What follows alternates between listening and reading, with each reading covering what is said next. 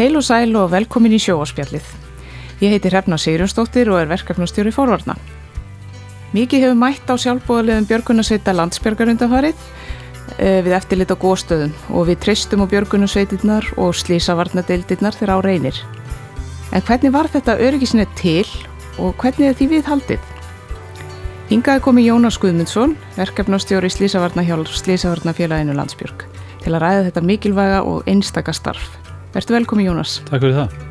Segð okkur nú aðeins frá þér, hver er svona þinn bakgrunnur og hvernig kom það til að þú fórst að starfa með Landsbjörg? Já, sko ég byrjaði náttúrulega að starfa í Björgunarsveit fyrir, já bara segjum ekkert um á síðustu öll, sko, ég er búin að starfa í Björgunarsveit yfir, yfir 30 ár, þannig að hérna byrjaði það bara eitthvað en tvítugt, en svo fór ég að vinna við þetta fyrir 10 árum, mm -hmm. ætlaði svo sem aldrei gera það, útskrifast úr ferðamálarfræði Ekkert var rétt eftir aldamótin 2007-08 Aldamót og síðastöld Já, þetta er mannum svo gaman sko. þetta, ef við varum í mynd þá sægist það en hérna, útskrifaði sem stór ferðamálafræði og, og hafði þar fókusur svolítið á stýringu ferðamanna mm -hmm.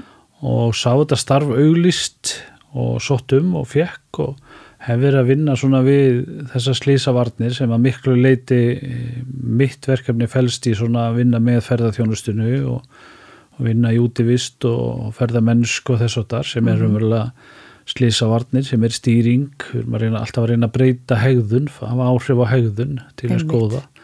Þannig að þannig dætt ég svona inn í þetta þrátt fyrir að hafa aldrei alltaf að vinna við þetta sko en við erum í sjálfbólið í Björgunarsveit og er enn og búin að vera Já. það í 30 ár. Og þið vinnir mikið emitt í þessu samstarfi, þessu ferðarþjónustan leitar hún þá til ykkar eða hvernig svona hefur þetta? Já, það er allur gangur sko, við stopnum þetta verkefni sem að nú stundum í daglegu tali kalla Save Travel, en mm. eru þetta miklu fleiri verkefni, þar sem við vinnum með ferðarþjónustinu, við vinnum með henni ofinbyrra, erum með vefsíðu, erum með sjómaskjái auðvitað líka eldri miðla eins og bara prentaða baklinga, maður á að lefa sér að segja gamaldags og mhm. plakkött mm -hmm. og fleira og fleira það þarf bara að nota alls konar miðlun til þess að ná til fólks samfélagsmiðlendin einu og sér duði ekki sko, þá var Nei. þetta miklu auðvöldara þannig að við vinnum heilmikið með þeim og ferðamálastofu og ferðamálaráðuniti og þjóðgörðunum og fleirum og fleirum sko. þannig að það er svona einn ángi af þessu öllu og slísafanna starfi sem að félagi heldur úti Og þetta hefur vantarlega verið að vinda heilmikið upp á sig já allavega fyrir COVID og núna fyrir þetta af stað aftur? Já, já, rullar heilmikið á stað aftur núna sem betur fer því að við, okkur, okkur vantar það, okkur vantar að fá hjólinn til að snúast mm -hmm. en, en jú, jú, þetta er búin að heilmikið svo sem en, en síðustu árin þá hafa verið stýr mörg góð skref, ferðamálastofa hefur með vakan sem er gæðakerfi mm -hmm. ferðamálaráðunetti hefur lagt áherslu á öryggismál og auðvitað fyrst og fremst fyrirtekin sjálf þannig að þetta er svona brist en en þörfin fyrir öllu og upplýsingamiðlun í landi eins og Íslandi er mikilvæg og við sjáum mm -hmm. það nú bara á þessu gósi og ég var nú bara að koma að beinta að fundi þar sem að var verið að fara yfir nýja ströyma í raunrensli og hvernig við getum látið fólk vita og stýrt fólki á rétta staði því langar til að sjá þessi þessi merkileg hitt. Já, nýr, nýr dagur, ný vá, þetta er orðið svolítið þannig. Já, þetta er svolítið þannig í, ég. En það lítur að vera gefandi að verja tíma sínum í að hjálpa öðrum og, og styrkja þannig stóðir samfélagsins. Er það nóg til þess að fá fólk til að starra með landsbjörg? Já, það er það í sjálfur sér sko. Landsbjörg, Slísvöndafélag Landsbjörg er reglífa samtök yfir allar björgunarsveitir og Slísvöndafélag sem eru starfandi mm -hmm. og sveitirnar sjálfar og deildirnar sjáum að, að hérna, abla félaga og það gengur ljómandi vel. Það er þetta helst að ykkur leiti hendur við það hversu ábyrgandi við erum í þúðfélaginu. Já. ef það eru stór útköll eða eldgósi eitthvað svona þá erum við meira ábyrrandi og þá sér fólk, herðu, þetta er eitthvað sem ég langar að gera, mér langar að leggja líð og hjálpa til og, og mér langar líka að læra bara út í vist og læra að fara á fjöll og, og læra að vera örugur og velsliða eða kæra jeppa og svo framvegis. Og svo slýsa þarna deildirnar. Það er, ef það eru ábyrrandi þá koma félagar sem að segja, herðu, mér langar að hjálpa bönnum að umgangast hjólinn vel eða vera með hjálm eða mm -hmm. taka þátt í þessu og taka þátt í hinnu þannig að allt helst þetta svolítið í hendur og, og það hefur mjög sjaldan verið erfitt að fá félag. Við fáum fullt af góðu fólki um all land. Auðvitað er þetta erfiðar að stöndum minni, í minni byggða, byggðalögum. Það er bara að færa fólk. Þetta er auðveldast á höfuborgarsvæðinu og, og kannski akkurir í Ísafyrðu og svona stærri, stærri þjættbíliskjörnum -hmm. en þetta gengur vel og er búið að ganga vel í hundra ár.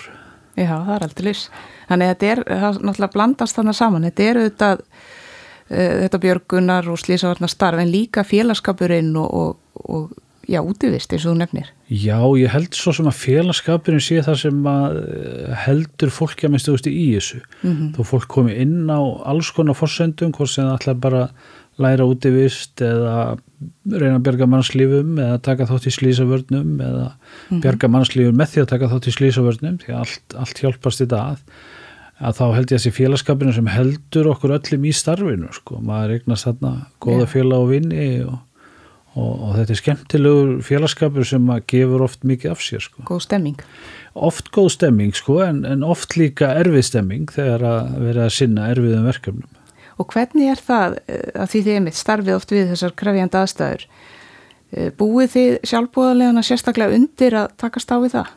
Já, það er eh, sko bæði hjá slísáðadeildum og björgunarsveitum er ákveðin þjálfun mm -hmm. og fyrir að miklu leiti framíkjörnum björgunarskólan okkar við keirum heilan skóla sem að miðar bara að því að þjálfa fólk og allt frá því að læra bara hvernig átt að halda á talstöð og nota hana það er salran hjálp og það er áfalla hjálp og skyndi hjálp og fjallamennska og ferðamennska.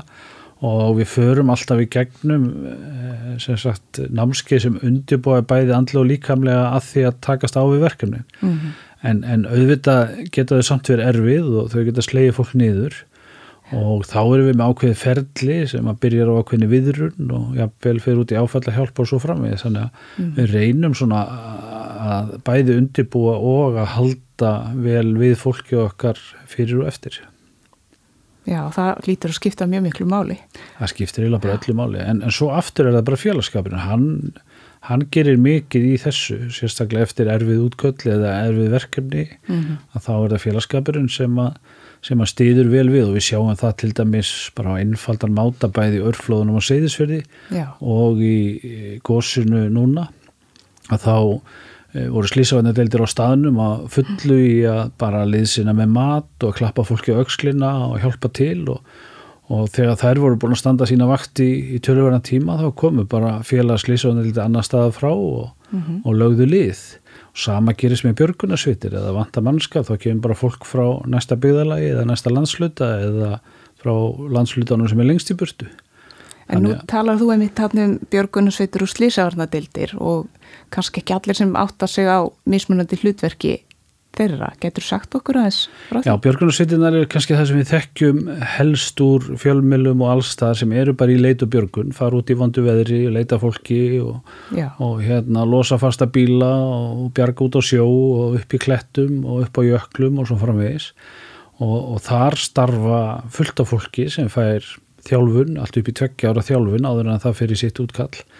Slísavarnadeildirnar eru Eh, ekki síðri félagskapur og, og mörguleiti kannski bara hreinlega mikilvægari mm. sem er að fókus er á að gera samfélag okkur örygara. Mm -hmm. Þau eru að félagar þar er að fara í skóla og kenna um, um hvernig átt útbúið hjólið þitt, gefa hjálma Eh, öryggismál á heimilum, eldri borgara, er að gera kannanir vanandi nótkunn bílbelta og badnabílstóla, Já. Eh, fullt af verkefnum sem við getum sett í henni allan dag og talið upp. Og, allar þessar mikilvægu forvarnir. Já, allar þessar mikilvægu forvarnir og slísavarnir og raunverulega bara reyna að gera samfélag okkar öryggar og betra og hjálpa til með það.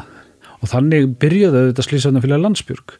Mm -hmm. Það var stopnað svona mörguleiti á þeim fórsendum að, að konur, mæður, alls konar konur voru bara þreyttar á að missa síni sína, eh, mennina sína, feður sína í sjóslísum og ákvaða að stopna slísafanna deildir til þess að, að komi vekk fyrir eða fækka sjóslísum og þannig verða svo til björgunarsveitir og þannig þróast þetta svolítið áfram. Þetta er mjög áhugaverð saga einmitt sem að kannski eftir sem frálýður, svo mikilvægt að fólk þekkjana. Já, já, við gleymum, en þetta er hundra ár, sko, við getum ekki munna svo langt aftur. Nei en hérna hver er svona þín eftirminnilegustu útkvöld úr starfinu? Lítur nú að vera mörg að taka. Já, þau, þau eru þetta bæði góð og slæm sko. Mm -hmm. það eru þetta alltaf rosalega gott hver sem útkalli er ef það fer vel. Já. ef maður finnir einhvern á lífi og, og hérna getur komið við komandi heilu og höldnu heim til sín. Það er alltaf mjög gott en en erfið útköllin eru líka auðvitað eftirminnileg bæði Já. útkölla sem að, maður hefur þurft að, að leitað jafnvel ungu fólki sem hefur verið komið í vandræði eða ákveða að taka sitt eigi líf mm -hmm. eins bara útkvöldla sem að reynir á heilu samfélagin eins og til dæmis snjóflóðun í, fyrir vestan, Súðavík og, og Flateri þannig að allt svona tósar þetta íman á mismöndi máta og, en, en við erum með gott kerfi og, og við erum með gott fólk sem, að, sem er stundum árið ímsu vant sem hjálpar hvort öðru bara í gegnum, gegnum atvikin. Og nú hugsa maður sko eins og í þessum smæri samfélagi þegar gerist eitthvað svona hrikalett eins og snjóflóðin.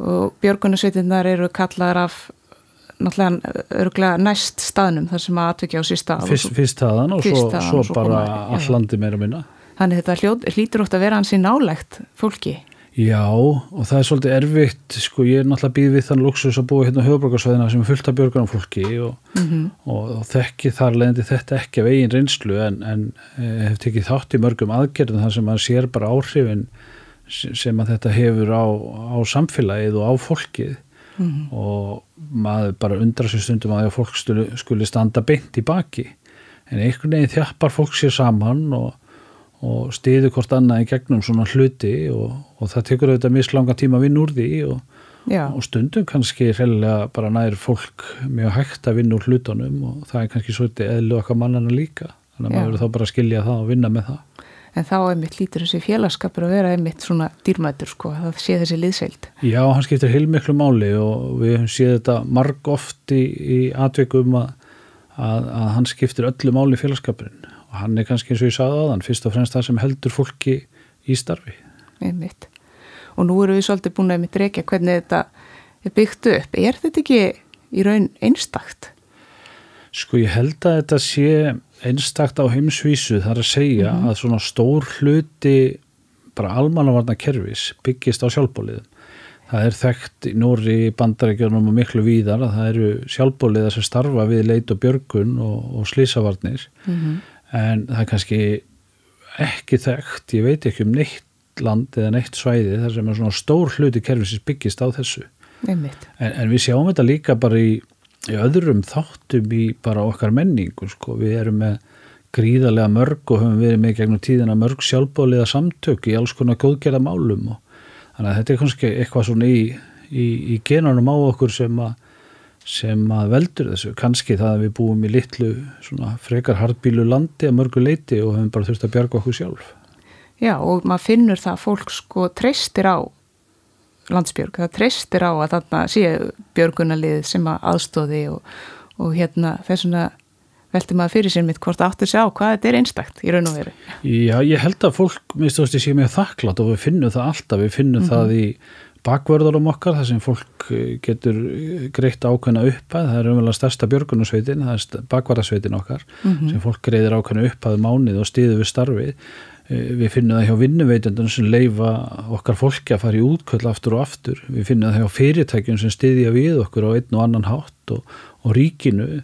Þannig að við finnum þetta daglega og án þessa væri þetta náttúrulega engin möguleiki. Já, ég held nefnilega Íslandikar séu svolítið svona stoltir af af fólkinu sínu sem eh, leggu, af því þetta er oft bara eins og maður hefur séð í auglýsingunum frá okkur bara rakarinn á hodninu hleypur í útkall og eitthvað svona Já, já, þetta er bara vennilegt fólk sko já. og oft kemur fólkinni nýlega þjálfur það er gaman að sjá það sem hefur kannski ekkert verið í útivist en langar að leggja lið og, mm -hmm. og fær sína þjálfun og, og vex og dafnar og, og gerir bara heilmikið gagg sem að það fyrir sjaldan í útkvöldi eða sinnir öðrum útkvöldum en að vera bara á, á fjálstoppum eða út á haföldunni eða hvar sem er sko Já, þeir eru með svona ungliðastarf líka. Við erum með unglingadeildir, já. já. Og það er svona, ég má segja það sé svona forþjálfun, það er svona ákveðin björgunarsveita þemaðar en, en líka svolítið kannski bara svona félagslegt og, mm. og mhm. uppeldislegt.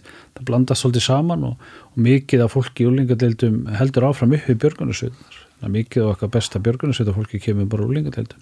Já, ég hef oft hert af sko ungu fólki sem er kannski svolítið leitand og finnur sig þarna fer þarna og fær svona auki sjálfströst og, og þetta er svona uppbyggilegt starf. Já, þetta er það. Þetta er líka bara e, fyrir fólk sem er með mikla orku að þá getur við fundið þarna góða útrás.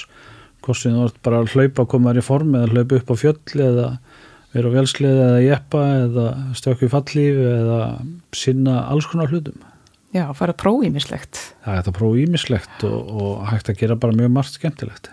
Svo hefur maður sér líka að eru jafnvel heilu fjölskyldunar sem að hella sér út í þetta. já, já, já, og verða til sko, oft kynnist fólk og, og hérna úrverði hjónaband og börn og, og börnin fari í björgunarsveitin og svo framvegi sko, þannig að það er allir, allir ætliði sem taka þátt og það er bara skemmtilegt.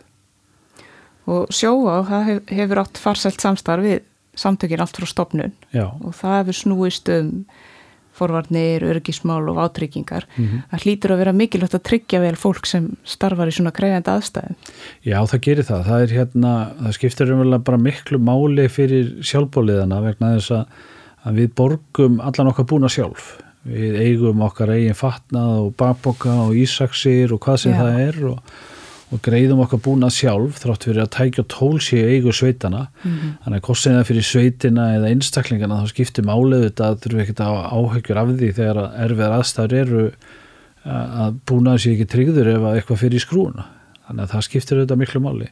Og það skiptir bara líklega miklu máli fyrir okkur sem að erum að vinna við annarkot björgunarstörfi eða slísavarnir að við séum í samstarfi við sterka aðila eins og til dæmis sjóa og við erum í samstarfi við fleiri aðila Já, og þannig getur menn tekið höndum saman og, og gert bara betri hlutir hérna. þannig að þótt að við séum öllu samtök sem samastendur af mörg þúsund einstaklingum þá getum við ekki gert allt langt í frá sko. Nei, skiptir máli að ég gott svona bakland. Já, ekki bara bakland, þetta er bara gott samstarf að fólk geti sest Já, niður og sagt einmitt. "Heyrðu, nú ætlum við að ná árangri í þessu og við getum gert það svona og svona og, og þessi aðeili gerir þetta og annar gerir hitt. Þannig, þannig við að gera betri verkefni. Við, við útbyggum til dæmis inn á vefnum safetravel.is kort, Íslandskort þar sem að við erum með allar upplýsingar á einu stað fyrir ferðalagi, þar sem þú getur séð veðrið og færð og snjóflóð og þetta og hitt og aðstæður og ferðamannastöð.